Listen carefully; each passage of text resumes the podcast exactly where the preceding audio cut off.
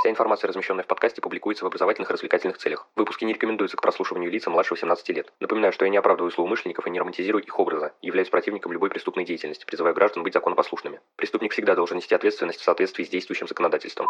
Перед началом выпуска я хотел бы поблагодарить вас за прослушивание и напомнить, что следить за подкастом можно на любой удобной платформе, а также в одноименных группе ВКонтакте и странице Инстаграм. Распространяйте информацию о проекте Crime One и проявляйте всяческую активность, мне будет приятно. А если вы хотите поддержать проект материально, то добро пожаловать на Boosty, буду рад любой помощи. Приятного прослушивания!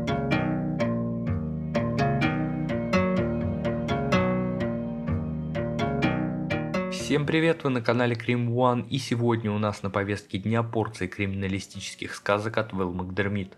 В общем, без лишних слов, поехали! Четыре года лондонская полиция охотилась жестоким насильником. Нападения начались в 1982 году, когда мужчина в Балаклаве изнасиловал женщину возле станции метро. Затем при схожих обстоятельствах на севере Лондона были совершены и другие изнасилования. 29 декабря 1985 года железнодорожный насильник превратился в железнодорожного убийцу. Он стащил 19-летнюю Элисон Дэй с поезда, заткнул ей рот кляпом, связал, изнасиловал и затушил куском веревки. К этому моменту полицию полицию уже выявила связь между этим преступником, иногда действовавшим вместе с сообщником, еще 40 изнасилованиями. Затем погибла 15-летняя голландка по имени Мартье. На девочку напали, когда она ехала на велосипеде неподалеку от железнодорожной станции в Сурее. Двое мужчин оттащили девушку почти на километр, изнасиловали, задушили ее собственным поясом, а тело подожгли. Еще через месяц Анна Лок, сотрудница местного телевидения, была похищена и убита после того, как вышла из поезда. Список подозреваемых разросся непомерно. В 1986 году лондонская полиция связалась с Дэвидом Кантером, специалистом по экологическому клинической психологии из Сурейского университета. Все нападения были совершены ночью на станциях или возле них. В качестве жертв обычно выбирались девочки-подростки. Трех из них после изнасилования задушили. Изучив даты и детали нападений, Кандер нанес места происшествий на карту. Он высказал гипотезу, что изнасилования начались спонтанно, а потом стали все тщательнее планироваться. По его догадке, поначалу преступник действовал в знакомой ему местности, неподалеку от дома, и лишь впоследствии стал забираться подальше, чтобы его не узнали. На основании показаний очевидцев и отчетов полиции Кандер составил психологический портрет насильника. Женат, но не имеет детей, иногда тут беседовал с жертвами перед нападением. Работник средней квалификации, учитывая его способность планировать последующие преступления. Возраст между 20 и 30 годами, основан на показаниях очевидцев. Маленького роста и комплексует из-за своей внешности. Увлекается боевыми искусствами,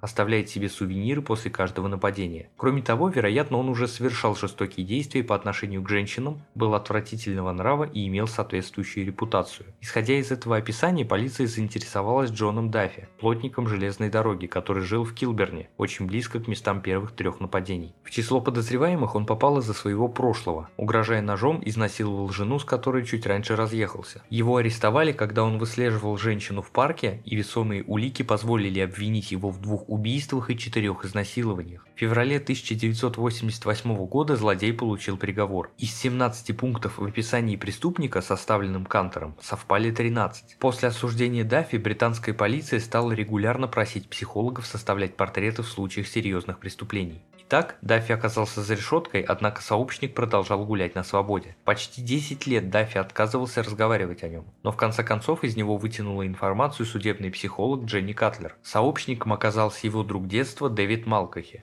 Ходе судебного процесса использовались также низкокопийные ДНК-профилирования, недоступные в 80-е годы, поэтому доказательства были неопровержимыми. В 1999 году Малкахи осудили за три убийства и семь изнасилований, а Даффи еще за 17 изнасилований. Далее мы поговорим о значении судебной экспертизы в некоторых делах. В одном из, казалось бы, рядовых расследований решающую роль в печальном смысле сыграл специалист по баллистике Томас Квирк. Вопрос об орудии убийства, которое полиция не нашла, был весьма актуальным. Квирк сообщил, что пули, найденные в телах жертв, выпущены из одной из шести вероятных марок полуавтоматического оружия 9-мм калибра. В своей лаборатории он опробовал все эти возможности и обнаружил, что отметины на пулях, сделанные стволом со спиральным рифлением, напоминают отметины на пулях, которыми были убиты жертвы. Квирк коснулся и вопроса о гильзах, найденных в гостиничном номере, утверждая, что по материалам его лаборатории морфологии гильз на месте происшествия соответствует только модель Smith Wesson 39. Поскольку полицейский уже сообщил суду, что подозреваемый купил такой пистолет за несколько месяцев до убийства, эти слова оказались роковыми. И, наконец, Квирк представил фотографию серебристого Smith Wesson.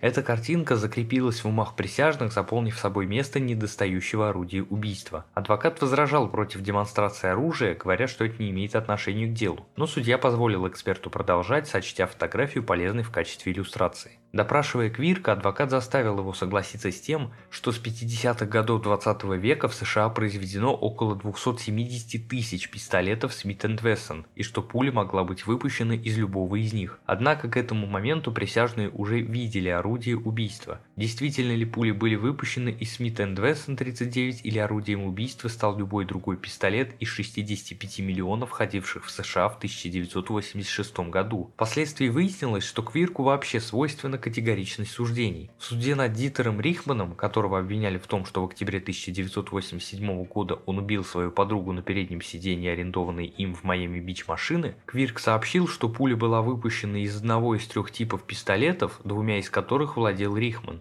Рихмана отправили за решетку и переговорили к смерти, а на апелляционном процессе 10 лет спустя Квирк признал, что соотнес пулю лишь с базой данных полиции Майами, а не с базой данных ФБР, которые содержат еще тысячи возможностей. И в завершении рассмотрим пример психологической аутопсии. Расследование после смерти эксцентричного американского бизнесмена Говарда Хьюза в 1976 году. Унаследовав 18 лет отцовский бизнес в Хьюстоне, штат Техас, он к 60 годам стал самым богатым человеком США. Однако у мужчины развился сильнейший страх перед инфекциями. Он переехал в Мексику, Постоянно водил себе кадеин, ходил без одежды, месяцами не стриг волосы и ногти, не принимал ванну, не чистил зубы и проводил по 20 часов в сутки в туалете. Из-за уединенного и странного образа жизни его завещание оспаривалось. Поэтому доктор Реймонд Фаулер, президент Американской психологической ассоциации, проверял, не был ли Хьюз сумасшедшим и не утратил ли связь с реальностью. Он сделал вывод, что хотя миллионер был психически неуравновешенным и крайне эксцентричным, он всегда знал, что делает, и сумасшедшим его назвать нельзя, поэтому завещание было признано действительным. На этом выпуск подошел к концу, благодарю за его прослушивание,